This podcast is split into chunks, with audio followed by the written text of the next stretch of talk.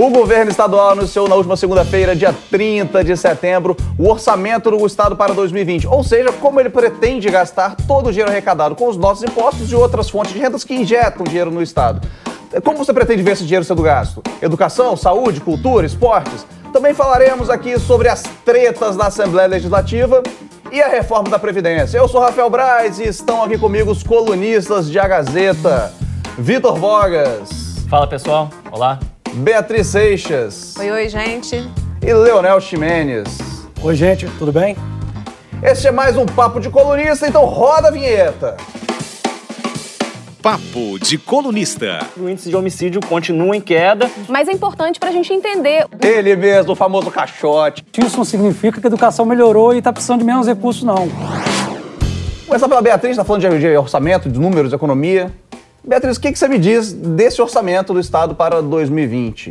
Primeiro, eu queria, Rafael, é, comentar o que, que, é o orçamento. Você já deu né, uma pista aí para quem está nos ouvindo, mas basicamente a gente deve pensar, fazer um exercício de pensar como uma empresa ou a gente enquanto cidadão, trabalhador, consumidor. Quando a gente vai pensar né, em comprar alguma coisa, em definir a sua vida financeira, o seu orçamento em casa, a gente pega quanto eu ganho, quanto entra de receita, quanto eu vou gastar, eu vou gastar quanto para pagar a conta de energia, pagar a conta de água, como que eu vou fazer, eu vou pagar a escola dos filhos, eu vou, de repente, colocar alguma coisa é, na segurança, uma câmera, né, para melhorar minha segurança. Então, no governo é algo parecido, só que numa escala muito maior. Então, o governo para neste momento e ele pensa ao longo né, do ano, ele foi pensando como ele vai é, organizar as suas, o seu planejamento para o ano seguinte. E aí ele envia, neste momento, para a Assembleia Legislativa um projeto traçando tudo o que ele pretende arrecadar e gastar. E aí tem várias diretrizes, como você falou, vou colocar esse dinheiro na educação, na segurança, onde que é minha prioridade? E o governo Casagrande, nesta semana, ele enviou um orçamento de 19,7 bilhões de reais para a Assembleia, ou seja, é tudo que vai entrar no caixa, ou né? tudo que o governo projeta que vai entrar, né? Perfeito. É uma Victor. estimativa, é sempre bom lembrar que não necessariamente vai se cumprir, se concretizar eu, Vitor, é comum o orçamento público no Brasil não ser cumprido como ele estava previsto, né? O pessoal chama até de peça de ficção, né? É muito comum, às vezes superestimam receitas, né? São receitas que dependem, inclusive, do desempenho da economia nacional, de aporte de, de recursos, de empréstimos de instituições financeiras nacionais e internacionais, isso nem sempre se confirma. Então é importante que os governos tenham uma certa cautela na hora de projetar esses gastos, esses investimentos, né? porque senão Mas... gera uma frustração e a demanda está muito grande, os funcionários públicos do Estado estão pressionando muito, inclusive eles querem aumento já neste ano de 2019. O governo do Estado disse que não tem aumento neste ano, mas esse conflito existe e existe, inclusive, uma ameaça no ar de uma paralisação dos setores dos servidores públicos estaduais. A gente não sabe onde vai isso, isso por enquanto. Eu teria falado na minha abertura sobre um velho ditado popular que o governo estaria contando com o ovo antes do ovo ser colocado. Mandado para fora. Mas não falei porque fui vetado aqui. Temos um sério problema de vetar a minha criatividade artística. Aqui, mas então, o que, que é, esse, o que, que é essa, o orçamento do, que o anunciado, que não foi pelo Casagrande, foi pelo secretário Álvaro Duboc, né? Isso, secretário, de, planejamento, secretário de Economia e Planejamento, que, no fim das contas, o... é o principal responsável pela é, elaboração óbvio. da peça orçamentária. Mas o que, que esse orçamento indica, é, anunciado por ele indicou para os rumos do Estado em 2020, né, no caso? Pois é, Rafael, é, como disse a Bia, né, usando a metáfora do orçamento doméstico, a importância do, do orçamento para nós é que ali é, a gente pode é, entender quais serão as prioridades do atual governo para o exercício financeiro seguinte, ou seja, para o próximo ano de 2020. No caso desse orçamento apresentado nesta semana pelo secretário Álvaro Duboc, chama muito, muito a atenção, muito fortemente, o destaque ou a ênfase dada pelo governo Casagrande para a área de segurança pública. É um dado histórico, inclusive, Rafael Bia, é, é, Leonel.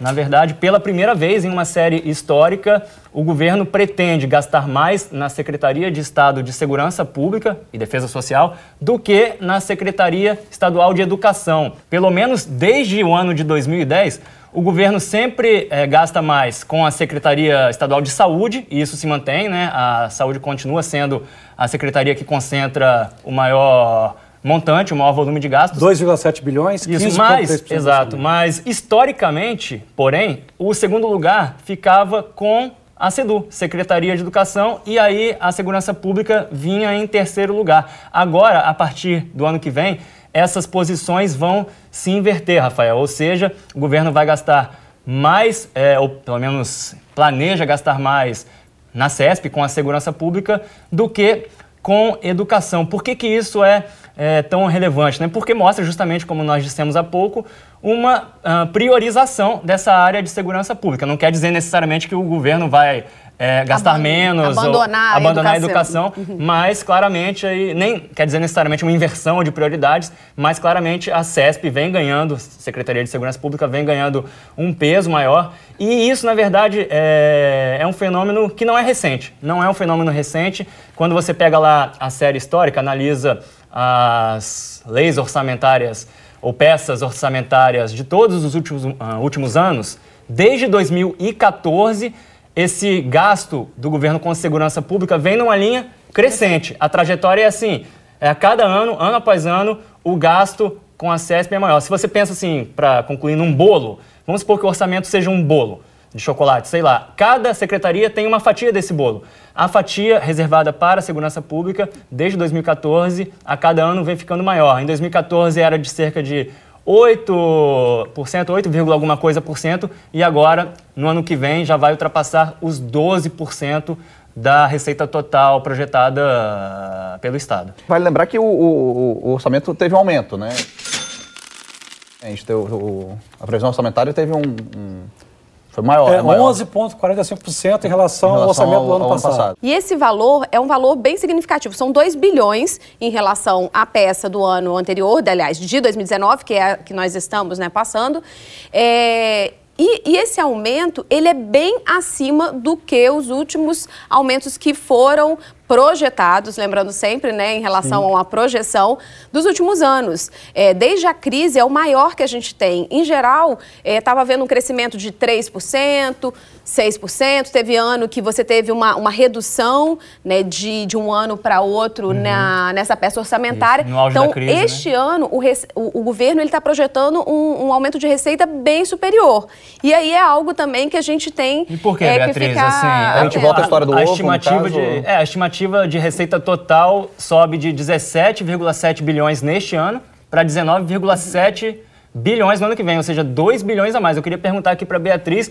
É, com qual ovo exatamente de ouro o governo está contando? De onde o governo vai tirar, ou pelo menos é, estima que vai conseguir tirar esses 2 bilhões a mais de um ano para o outro? É, o, na segunda-feira eu estive na coletiva de imprensa dada pelo, pelo secretário Álvaro do Boc e lá ele explicou que o governo espera que haja uma melhora da economia, ele reconhece que essa economia ela não está crescendo como era esperado, né? o ritmo dela ainda ele é abaixo do que, do que se esperava no início deste ano, mas mesmo assim há uma, uma expectativa de retomada. É, tanto é que para o ano que vem o governo ele projeta que o, o país e o Espírito Santo vai crescer na casa casa dos 2%, e aí isso vai incrementar as receitas com o ICMS, que é um dos principais é, fontes de impostos que o, que o Estado arrecada. Fora isso, ele está contando com outros três pontos. Um é que a Vale vai intensificar a sua produção né, de minério e pelotas, que esse ano teve uma baixa em função da tragédia de Brumadinho e também fruto de algumas paralisações que aconteceram. Ô, então, Bia, ele acha que vai aumentar para o próximo Falando ano. em Brumadinho, tem empresa voltando a funcionar aí? Empresa que vai voltar a operar, talvez? Isso, é. Falando em Brumadinho, a gente lembra de outra tragédia que foi a de Mariana, né? Uhum. Em 2015, houve o rompimento da barragem de Mariana, lá em Minas Gerais, e isso fez com que que as atividades da Samarco, que fica no, no sul, Capixaba, em Anchieta, fossem paralisadas, já que a matéria-prima lá de Minas chega na, na, nossa planta industrial aqui no sul. Então, a Samarco, desde 2015, ela está paralisada. E a expectativa do governo é que ela retome no segundo semestre do ano que vem. A Samarco voltando realmente é uma injeção e tanto de recursos para a nossa economia. Uhum. Mas o negócio é que a Samarco ainda não tem as licenças é, necessárias, ainda depende de algumas liberações dos órgãos ambientais. Então, a gente não sabe se essas licenças de fato vão ser concedidas, porque em anos anteriores, todo ano fica para o ano seguinte a retomada da Samarco. Uhum. Então, existe sim uma expectativa, isso já foi falado é, para a imprensa, mas contar com essa receita neste momento talvez seja uma receita um pouco incerta e que pode ser frustrada né, pelo governo. E o terceiro ponto que eu queria destacar é que o governo conta aí com a receita dos royalties e participações especiais do petróleo. Que também é sempre muito oscilante, né? Também. Muito a gente incerta. não. O, o, os royalties, eles, como a gente já até falou aqui no, no episódio passado da maldição do petróleo, é, ele, ele é composto por alguns pontos, como a cotação do dólar e a cotação do barril do né? petróleo né? no mercado uhum. internacional, todos variáveis. Se a gente tem uma queda brusca né, nesses valores, pode ser que o, o Estado arrecade menos. Então, assim, há uma projeção de crescimento grande, o Estado está otimista, mas é preciso ficar atento se essas receitas não vão ser frustradas. Ou seja, essa projeção de crescimento depende de muitas variáveis, de, de fontes de receita Uh, que não necessariamente vão se concretizar, né? O Leonel está aqui levantando o dedinho para falar. Eu gostaria eu... de propor uma outra reflexão, uhum. assim, uma outra leitura desses números de, de, de, orçamento, que é a natureza do gasto público no, no Espírito Santo e do resto do Brasil. Quer dizer, isso para mim revela é uma sociedade que está um certo anacronismo, né? Nós estamos gastando, eu fiz o cálculo aqui, juntando segurança pública e, e justiça, que é a questão basicamente penitenciária, quase 17% do orçamento do Estado. Quer dizer, um Estado que gasta um montante de recursos dessa ordem, são para a justiça são 509 milhões. Basicamente, isso é investido em penitenciária. No orçamento do ano que vem, estão previstas as construções de duas penitenciárias. Quer dizer, que sociedade é essa que investe menos em educação e mais em segurança Investe pouco também, nós vamos falar sobre isso rapidamente, sobre é, em direitos humanos, em cultura e esporte, que são atividades que promovem é, a, a, o bem-estar do ser humano, né? A gente não quer só comida, a gente quer comida, diversão e arte. Quer dizer, nós estamos vivendo uma sociedade anacrônica, que a violência está explodindo e temos que investir cada vez mais construindo presídio, comprando armas, contratando policiais. Até quando nós vamos entrar nessa ciranda louca que está desajustando toda a sociedade. E faltam recursos para setores importantes. A saúde tem um orçamento maior, mas sabe que é, é um orçamento ainda tímido diante das necessidades. O hospital infantil lá, caindo de podre, com as crianças ameaçadas por incêndio, tudo, né? E quer dizer, nós temos que fazer alguma coisa, gente. Nós temos que virar essa roda, que nenhuma sociedade consegue conviver com um quadro desse.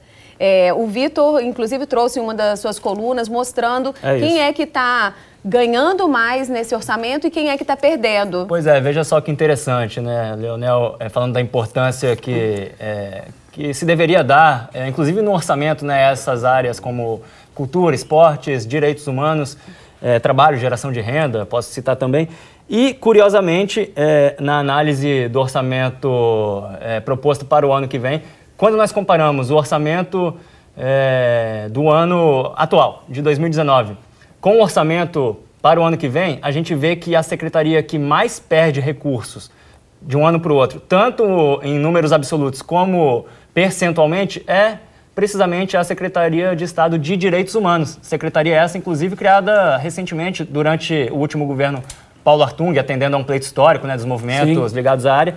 E veja só. É, Curiosamente 2000... no governo de centro-esquerda, né? Isso. Que é o PSB, né? Em vamos 2019. Combinar, combinar que é... esse governo do PSB está muito mais para centro do que centro-esquerda. Vou só dar os Inclusive em outras questões como a reforma da Previdência que vem a seguir ainda. Rapidamente, gente. É 2019, direitos humanos, 226 milhões no orçamento deste ano. No ano que vem, esse número cai para 170 e, 171 milhões, ou seja, direitos humanos vai ter 50 milhões aproximadamente a menos. A fatia no bolo, que era de 1,3%, cai para 0,87%. O mesmo se dá, ou algo parecido se dá com a Secretaria de Cultura, cujo tamanho ou cuja fatia no orçamento também diminui. É, aqui, no ano atual, tem cerca de 50 milhões o orçamento da Secretaria de Cultura. No ano que vem, essa fatia vai cair para 38,5%. 4 milhões. A participação, que era de 0,28%, cai para 0,19%. O que, que isso significa, gente? Que é, áreas que é, são, ou pelo menos deveriam ser consideradas fundamentais inclusive para o combate à violência urbana, ali na raiz, na causa do problema, ou seja, que deveriam contribuir para a prevenção, estão perdendo espaço na divisão aí do bolo, na distribuição dos Mas recursos aí eu preciso fazer um adendo, a gente já até conversou sobre isso, é, o, o orçamento anterior do, do... Eu conversei com o secretário, o Fabrício Noronha, secretário de Cultura, o orçamento de 2019 tinha um orçamento separado para a Casa das Artes. E o de 2020 não tem. Tem um orçamento pequeno, são 2 milhões, eu acho, em comparação a 17 que era no ano passado. Então é. Porque eles não vai, essa obra não vai se Ou resolver. seja, não sai o Cais não, das Artes. Não sai o Cais das Artes, tem um embrólio jurídico gigante. Então eles não e vão. tem um embrólio também político Tem um gigante. embrólio né? jurídico político gigante. O governo não, não demonstra muita vontade de resolver O esse das problema Artes do é Cais uma das Artes, marca né? do governo anterior do Paulo É, era um, era um projeto da, da governo 10 primeira dama. E tudo. é isso que explica a redução no orçamento da Então, é, Secretaria de então, Cultura, então. Friamente analisando, né, claro, segundo os dados do governo, houve até um aumento. Vou botar entre aspas aqui, não dá para ver não, mas eu estou fazendo aspas com as mãos. É, porque, tirando o valor do Cais das Artes, ainda houve um aumento de, seria 36, 34 milhões, e ficaria, o orçamento agora, se eu não me engano, é 36, 30...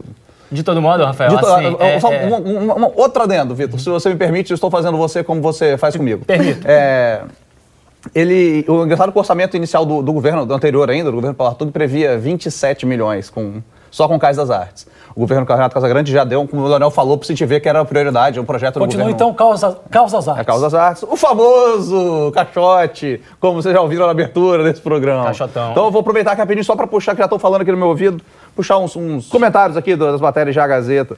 Tem, é, tem uma treta gigante aqui falando dos direitos humanos. Que um falando, falando o, Fran, o Franco Couve, Covre fala que direito dos mano. Não precisa de direito algum, não. Precisa, né, gente? E a outra, Vera Lúcia, que defende, Vera Lúcia Gavaza, direitos humanos não é só para presos. As pessoas pensam que. né, As pessoas pensam que sim, direitos humanos funcionam em maltrato de crianças e creches, pessoas dos hospitais, etc. Pois é, o- Rafael, é, bem rapidamente eu fico com a segunda ouvinte aí, concordo com a intervenção é, dela. A gente tem que quebrar esse estigma de que direitos humanos é, só é, servem ou só se aplicam a criminosos, presidiários, detentos, etc. Na verdade, o conceito real é muito mais amplo e abrangente, se aplica a todos nós, todos os cidadãos, que nada mais é do que a defesa da vida, a defesa de direitos e garantias fundamentais é, do ser humano. O programa principal do governo Casagrande ah, na área de combate à violência, é, é, chamado Estado Presente, tem como um dos eixos principais o, a prevenção, ou seja, o que eles chamam de promoção social. Tem dois eixos, na verdade. Um é o do, da repressão, né, policiamento, etc. E o segundo é o da é, promoção social. Esse eixo aí da prevenção passa diretamente por direitos humanos, como passa por esportes, cultura, e daí, assim, é, teoricamente, eu acho que é, seria necessária uma atenção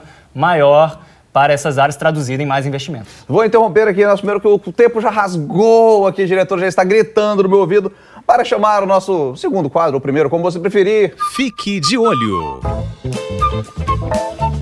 Meu destaque vai para a reforma da Previdência, que foi colocada em votação no Senado nesta terça-feira, em primeiro turno. Os senadores né, aprovaram o texto que foi encaminhado da Câmara dos Deputados para o Senado e ainda tem esse- a segunda etapa, que é né, ser aprovado em segundo turno. Está ainda rolando algumas, estão rolando algumas negociações em relação à sessão onerosa, o que, que os senadores estão tentando ganhar alguma fatia aí para os seus estados. Então, isso ainda existe uma pressão em relação a esse tema, mas tudo indica que vai é, caminhar para uma aprovação. Mas eu queria chamar a atenção também, pegando o gancho, inclusive, da nossa primeira conversa aqui no primeiro bloco, é, que é como a Previdência pode afetar as contas públicas do, do nosso Estado.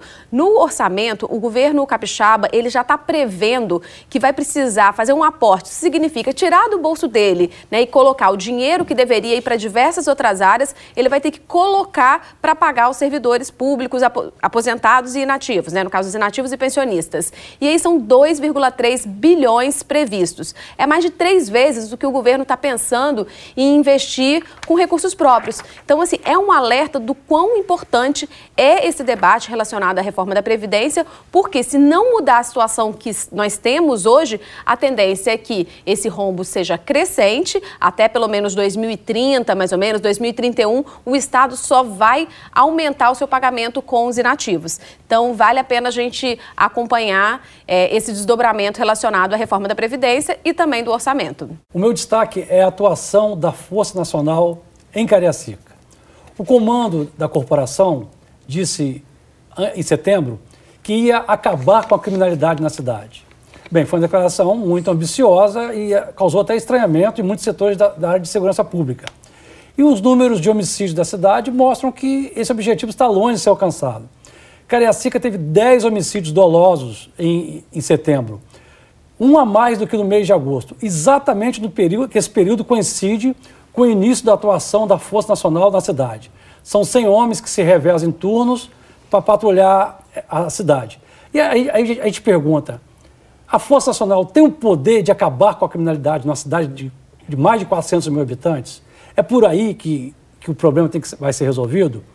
Então fica a expectativa para o mês de outubro. Será que esse índice vai cair?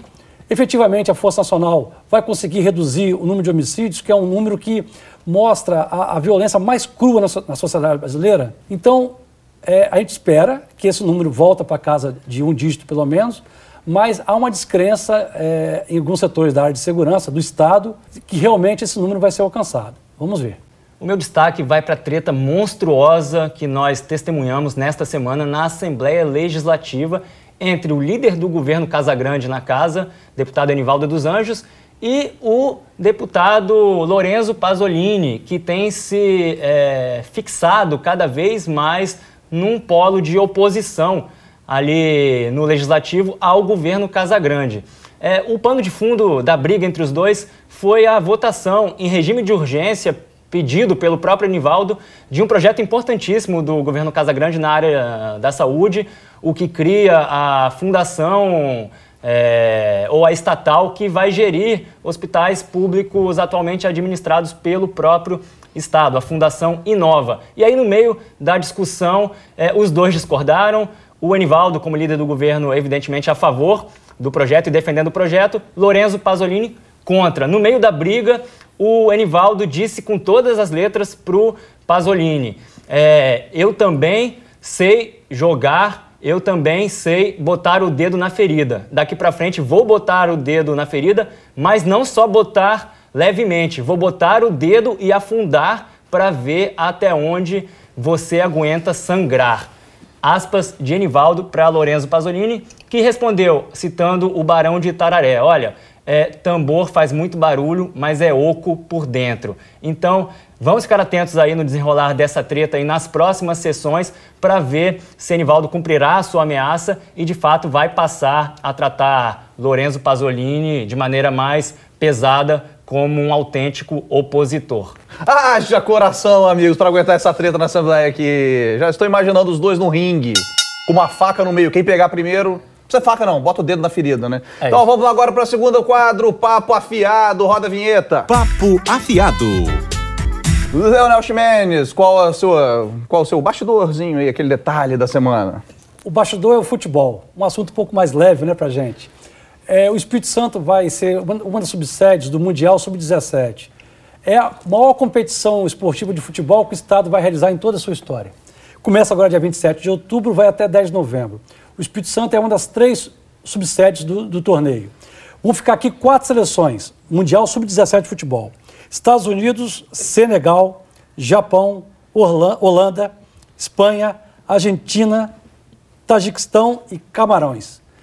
É, a expectativa é que venha pelo menos um público, né, atraia torcedores de, desses países, movimente hotéis, restaurantes, passeio, turismo e o Espírito Santo está se preparando. O Kleber Andrade vai receber nos próximos 10 dias um telão, um placar eletrônico muito moderno, padrão FIFA, a FIFA vai instalar. Tá quer dizer, hora, né? O Estado vai instalar, sob a supervisão da FIFA, e a FIFA vai instalar no, no Kleber Andrade, com o estádio do, do Espírito Santo, do governo do Estado, um novo gramado, que é um problema que a gente sempre teve, gramados muito ruins, O gramado vai ser padrão FIFA, a FIFA vai colocar e vai deixar lá. Vai ter uma escada rolante, não, porque Escada o pessoal rolante reclama deu- bastante da subida do tempo. vestiário, O hein? governo do estado não conseguiu fazer a escada rolante. Nem a CBF, nem a FIFA é, É, capaz de colocar uma escada rolante ali. É, é, Se sobe tanto para ir para o gramado ou, ou para ir para o vestiário, que isso já é um aquecimento em si. É, é uma coisa impressionante é, a, a dimensão do buraco lá do vestiário. Lembro quando o Flamengo jogou muito aqui em 2016, existia piada de que o Alan Patrick não subia pro, pro vestiário na hora do intervalo, É, não, teve um porque jo- teve um- Alan Preguiça, né, é conhecido por ficar... Chinelinho, chinelinho. Teve um jogo ano chinelinho. passado do Vasco com um time lá, acho que Cabo Friense, o Cabo Friense nem, nem chegou a descer. Então, de qualquer forma, é um torneio importante, vai movimentar o Espírito Santo. Isso é bom para dar uma alavanca no nosso futebol, que está muito mal. Vou chamar a atenção aqui, ó. A seleção da Espanha, a seleção sub-17 é uma seleção muito boa. A, a base da Espanha é uma das melhores do mundo. Então acho que vale a pena conferir os jogos da Espanha. Se eu não me engano, tem Espanha e Argentina, que talvez Argentina deve, também ser, tá aqui, né? é, deve ser o jogo mais interessante dessa primeira fase. Vamos lá. É, Vitor Vogas, você agora. Bom, o bastidor é o seguinte, Rafael. é, Muita gente se lembra da eleição ah, municipal de 2016 na disputa a prefeito de Vila Velha. A sangria desatada, ainda no tema do sangue, né? A sangria que foi a, a disputa entre o prefeito Max Filho, eleito né, em 2016, e o ex-prefeito Neucimar Fraga. Assim, em alguns debates assim, antológicos, os dois chegaram assim a, a- a botar o dedo um na cara do outro, é, pedidos de resposta em série ali, em profusão, e eles ficaram muito tempo afastados, mas recentemente, depois de tanto tempo, voltaram a se reunir para lavar a roupa suja. Eu conversei com o Neucimar Fraga, ele me disse assim, que eles resgataram o passado deles, já que foram aliados, chegaram a ser aliados no passado remoto. E, é, segundo Neucimar, eles quebraram o gelo. E abre-se até aí uma, uma porta e uma possibilidade de um diálogo melhor visando a próxima eleição. O amor está no ar, ano então, que em vem. Vila Velha. Agora, Braz, você que é, é crítico, nosso crítico de, ah, de cinema, você gosta do filme Instinto Selvagem? Um clássico, né? Com a grande e linda Sharon Stone? Sharon Stone, o personagem sim, mais famoso dela. Paul Verhoeven, o filmaço. qual é a a arma que ela usa para fazer suas vítimas? É o picador de gelo. É o picador de gelo. Então, esse- essa quebração de gelo aí pode esconder, de repente, uma surpresa. Aí no ano que vem vamos ficar atentos, porque essa aparente reaproximação pode não ser assim tão pacífica, se a gente lembrar do filme, principalmente. Depois dessa relação brilhante de Vitor Vogas, Beatriz, vou falar o que eu falo com Vogas normalmente. Sucinta, por favor. É, já que estamos falando de alguns sentimentos, vou falar dos sentimentos que estão aflorando no Banestes. É, nessa semana começou como economista-chefe a Eduarda Larroque, que é um nome super reconhecido pelo mercado, uma pessoa com grande experiência, é, já foi secretária da Fazenda do Rio de Janeiro, tem especialidade em gestão de, de risco, enfim, é um, é um quadro tecnicamente muito bom e é a primeira mulher a comandar é, a Secretaria da, Fa- da Secretaria da Fazenda, não, desculpa, a ser economista-chefe do Banestes. E aí os sentimentos estão porque como ela tem esse olhar muito, ela é muito boa no currículo, mas ela tem um olhar social muito forte. E aí tem uma turma do Banestes que está super feliz com a chegada dela, porque né, imprime um pouco mais dessa, dessa é, desse olhar Humanidade social mesmo, ali. dessa humanidade para as finanças. Mas também tem uma turma meio assim preocupada, né? Como é que uma pessoa que está atenta a isso vai comandar, vai ser ali quem vai dar as diretrizes do banco? Será que ela vai querer é, mexer muito nas taxas? Como é que fica? Ela assessorou o Freixo lá no Rio, né? Exatamente. Ela foi é, uma das integrantes da equipe que construiu o plano do Freixo. Marcelo Freixo, né? deputado federal Marcelo Freixo, atualmente, do PSOL. Isso, né? do pessoal. Então, ela tem essa ligação é, com a esquerda. Mas ela também. Mas também, contudo, todavia, tem o plot twist chegando aqui agora. Igual o picador de gelo do Vogas. ela também já fez parte da equipe do Novo. É, quando houve a candidatura do, do Marcelo Trindade, que foi pré-candidato ao governo carioca, ela foi convidada para fazer parte da equipe que ia definir esses, os planos né, de governo. Só que deu uma treta danada também, em política, parece que isso está ideológica, sempre né? acontecendo. Novo. O, o João Amoedo, né, ele simplesmente não gostou do Marcelo ter chamado a, a Eduarda, deu uma super repercussão e ela acabou se distanciando, saindo fora né, desse, desse plano de governo, mas é uma pessoa super reconhecida, tem o, já teve o seu pé na esquerda, na direita. é, e Chuta com vamos as duas ver- pernas. Chuta É com as duas. Isso. Falando de futebol, né, neste programa aqui. Hoje a gente misturou tudo. É quase o Arrascaeta. Mentira, o Rascaeta é só destro. Pois é, mas vamos ver como é que Eduarda Larroque vai se sair como economista-chefe do Banestes, que ela começa nessa, nessa função nesta semana. Então é isso, amigos. Esse foi mais um Papo de Colunista. Hoje com muito sangue, dinheiro e parece um, um filme do Martin Scorsese. Isso aqui. Assistam Coringa, que está nos cinemas a partir de hoje. Um filmaço muito doido, muita violência. Mais violento do que a Assembleia Legislativa do Espírito Santo. Semana que vem a gente volta com mais um Papo de Colunista. Esperamos você aqui novamente. Valeu! Direção-geral, Elaine Silva. Supervisão, Marcelo Andrade e Gabriela Martins. Sonoplastia, Augusto Ferreira.